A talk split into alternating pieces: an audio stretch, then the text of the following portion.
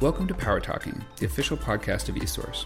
I'm your host, Brian Jungers, and today we're going to be talking about electric vehicle managed charging. Utilities across the US and Canada have been preparing for the arrival of electric vehicles for more than 10 years, but the rollout has been slow.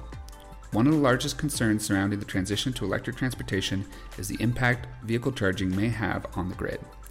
What can utilities do to ensure that EVs deliver more societal benefits than they do costs?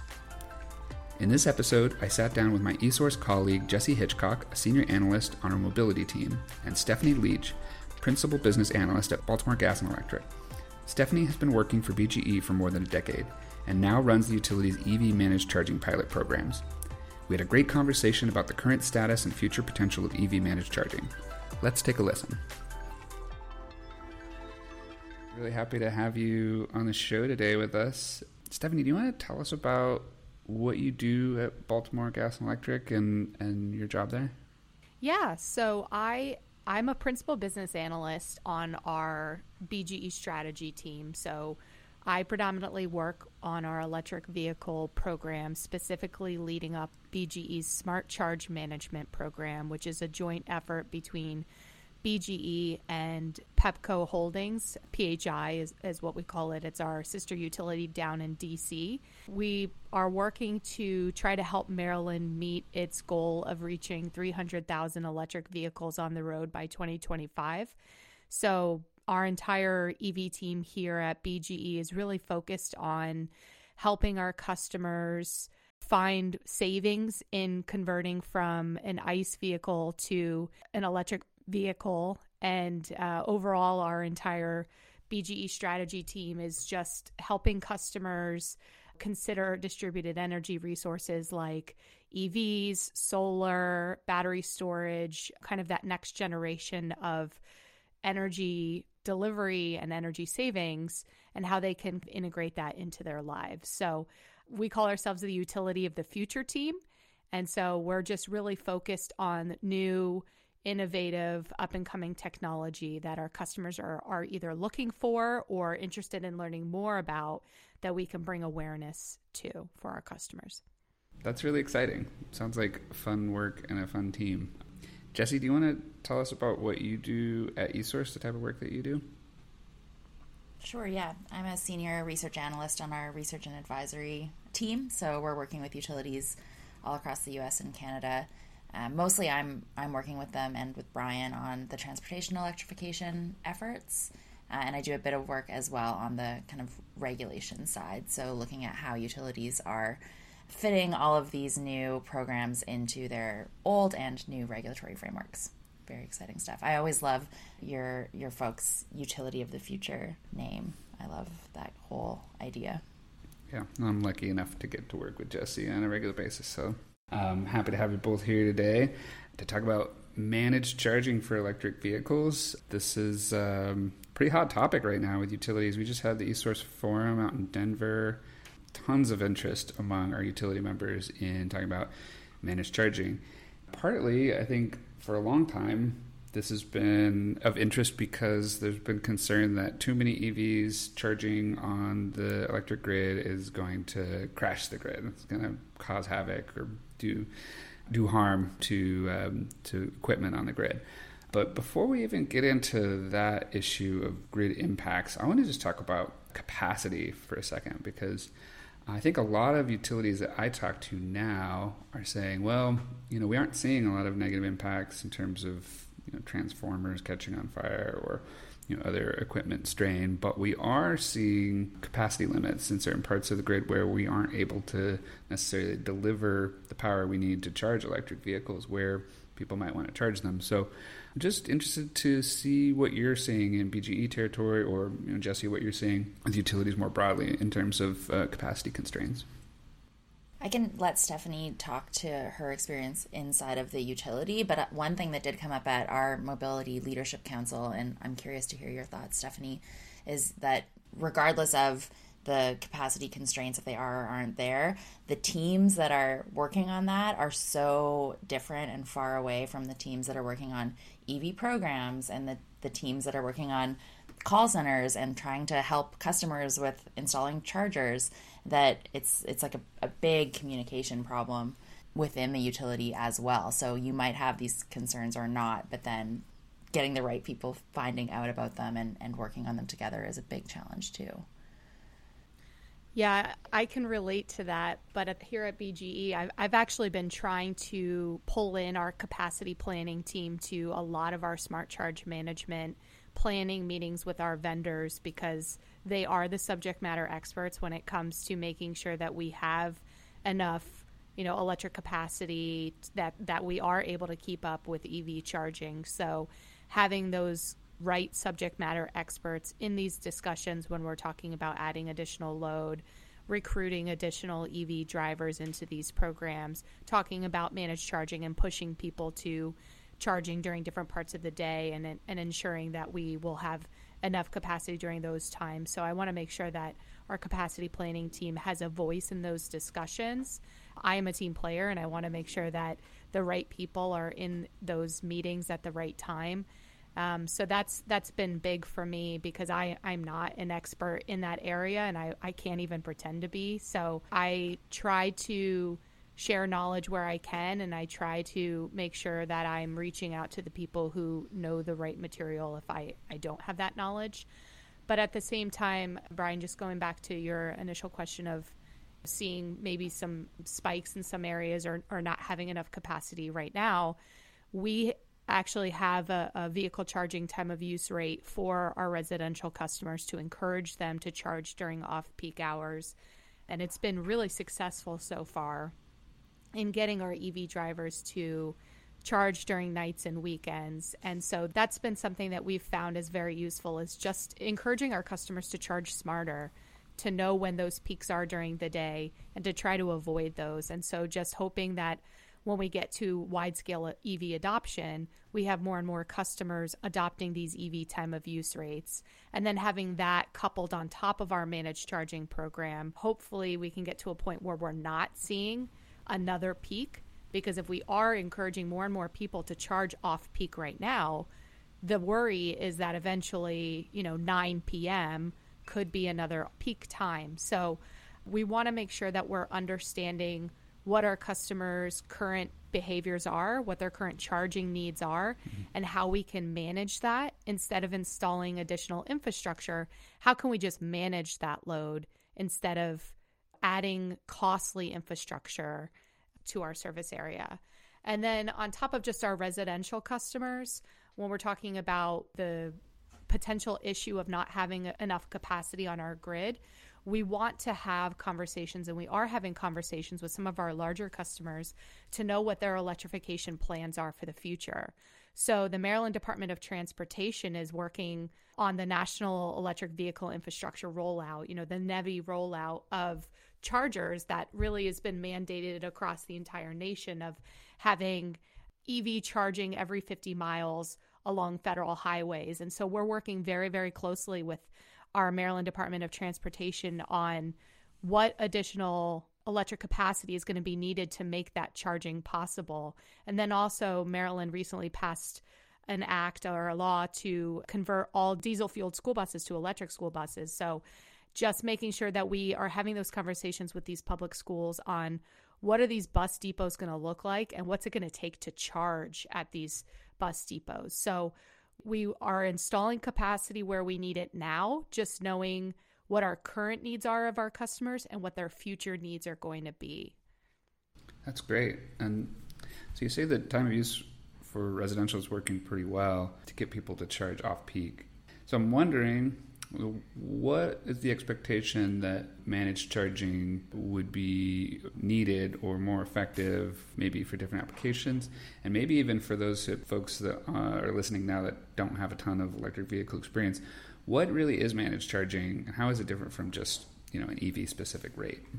Yeah, so managed charging is, in our case, giving the utility the ability to control a customer's charging experience. So we can raise a customer's charging, turn off a customer's charging, completely curtail their charging during periods of peak grid strain.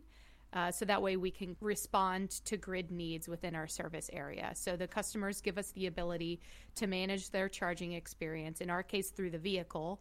Some utilities do it through through the customer's charger. And so we can decide when their their vehicle is charging to make sure that they're not charging during periods of peak demand.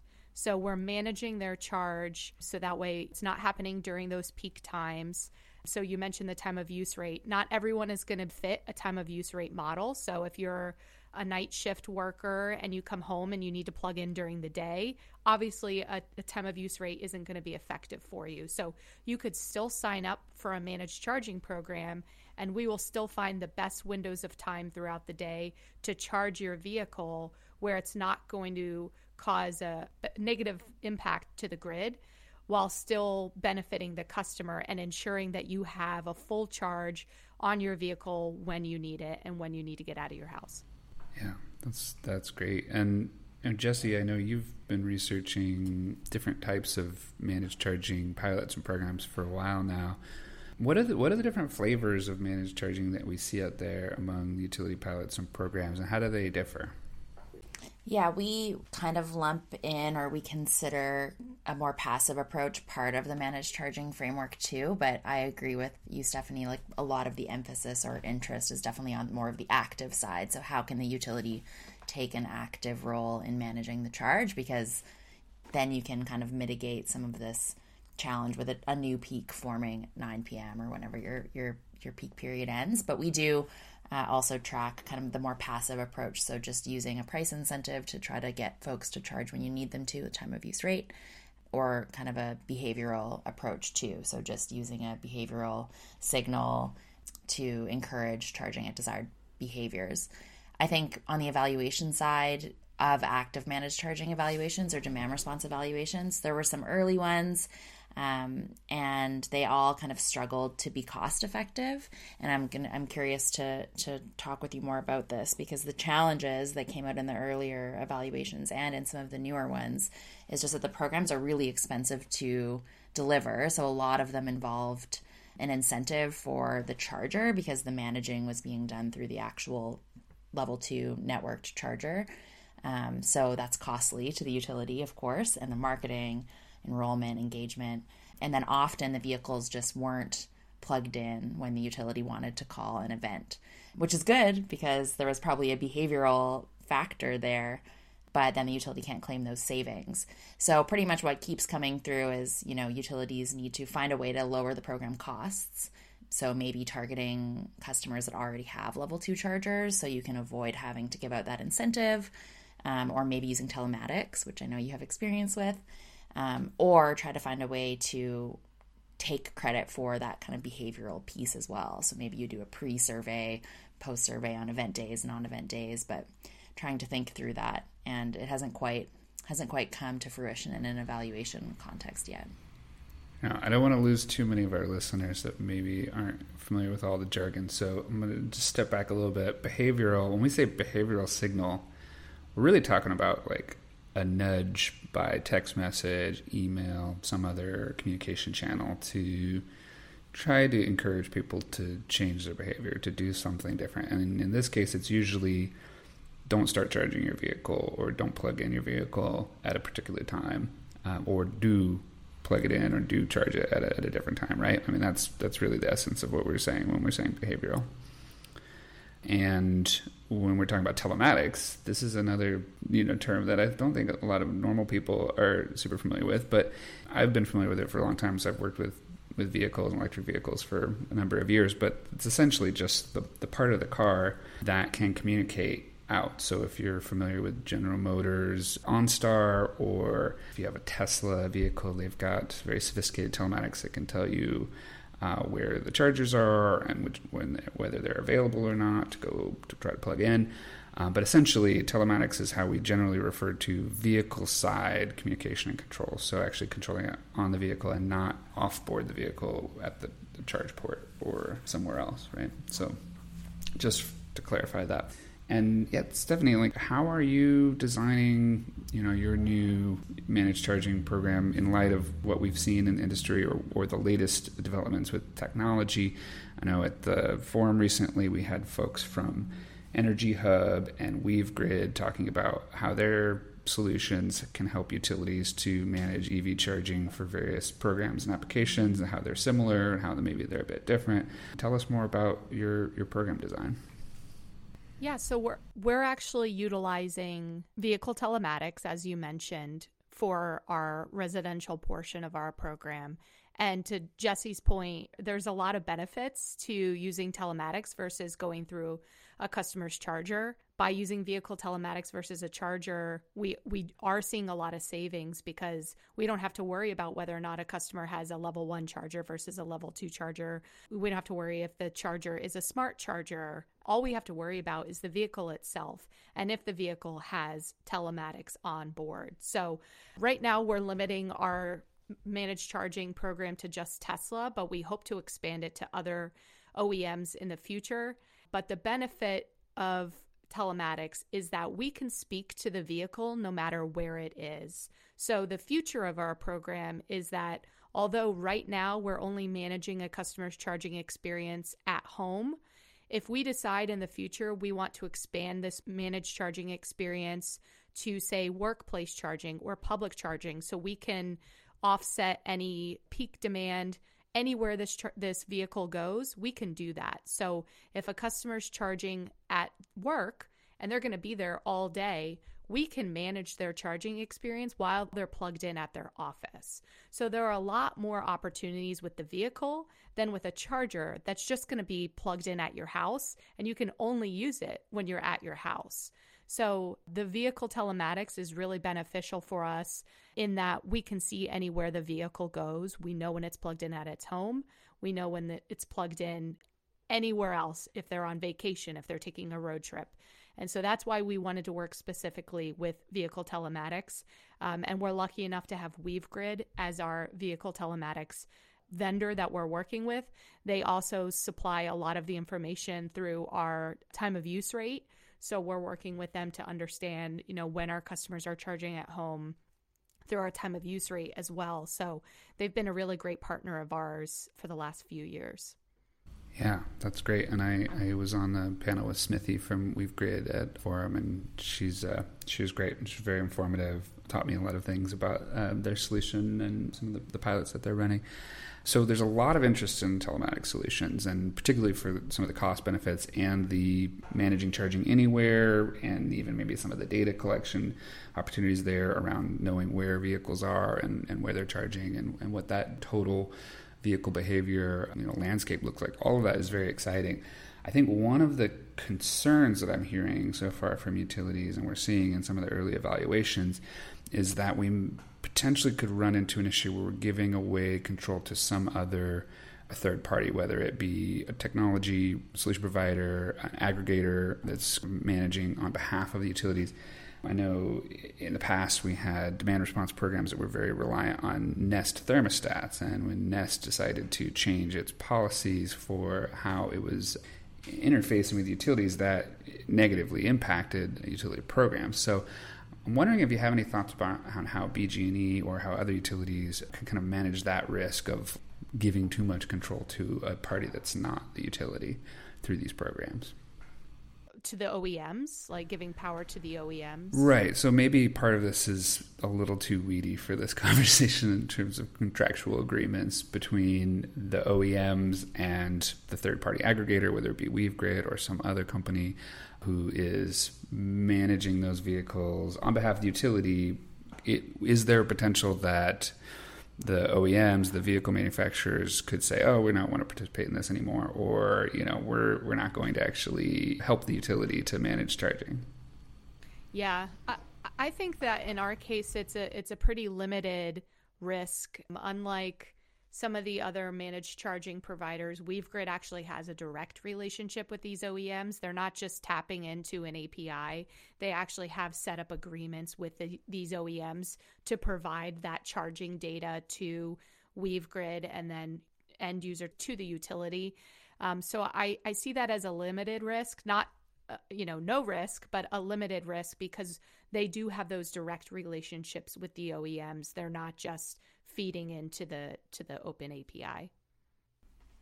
Yeah, I think that that's something that comes through in commentary from other utilities that I've seen as well is that if you don't have that direct relationship or a vendor who has that direct relationship, really doing the groundwork before a program to make sure that you are communicating exactly what data you need, what information you need, when you need it, um, and trying to make sure that that's all established before you deliver a program and then try to evaluate it and find out that you know you can't get the information that you need from the OEM or vendor. Yeah, that's great. Important. Do the the legwork up front.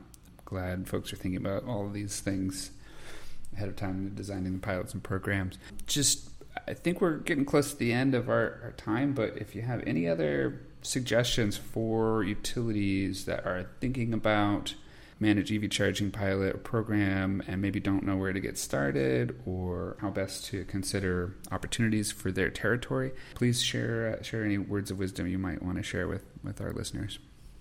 Yeah, I would just say think about what is it that you're trying to achieve you know what are the success metrics that you're you're looking for we've looped in one of the national laboratories argonne national laboratory that works with the department of energy and on top of just running this managed charging program, we're also trying to map out what EV charging is going to look like long term within the state of Maryland. So we are taking learnings from this program and mapping it out into real case scenarios for the state of Maryland. So we're already starting to model through Argonne National Lab what EV charging looks like currently in the state of Maryland, then modeling, you know, what are these expectations of having 300,000 EVs on the road by 2025?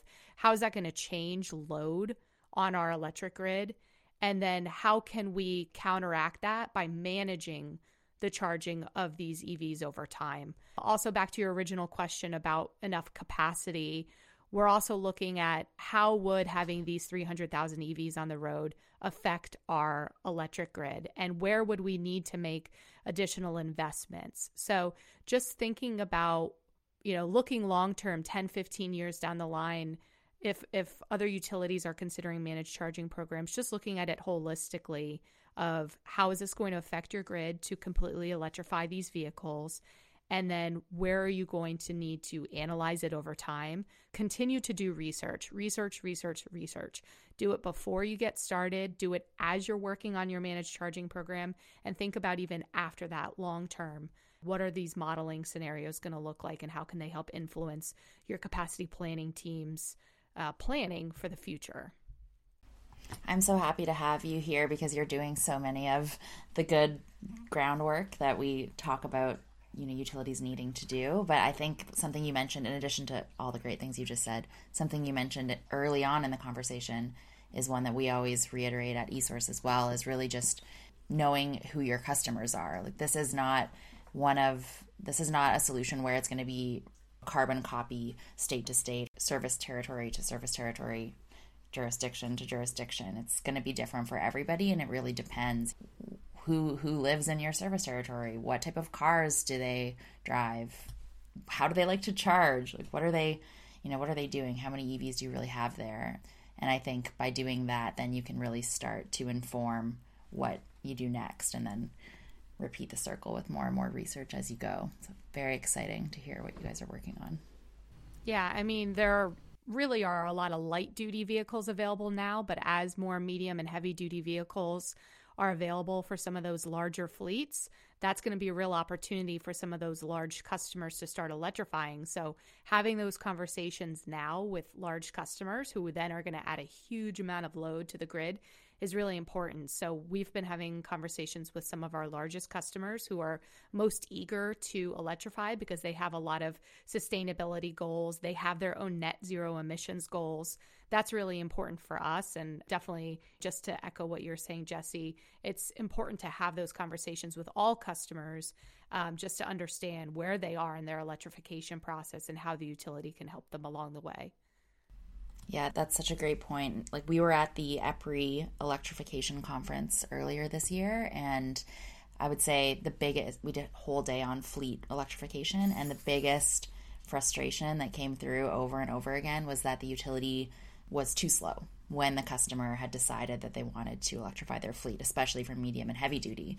And so I think by doing what you said and building these relationships early on and understanding where these fleets are headed, you can really get ahead of some of that tension too, because then you're already in the loop uh, and you have that relationship that's more collaborative. Well, that's awesome. Thank you both so much, Stephanie and Jesse, for joining us on Power Talking today. It's been a pleasure talking with you. I really enjoyed the conversation. Thanks, Stephanie. Thanks, Brian. Thank you. Well, thank you to Stephanie from BGE and Jesse from eSource for joining us today. You can access Power Talking podcasts at Apple Podcasts, Spotify, or at esource.com slash power talking. Thanks for joining us today, and we'll catch you next time.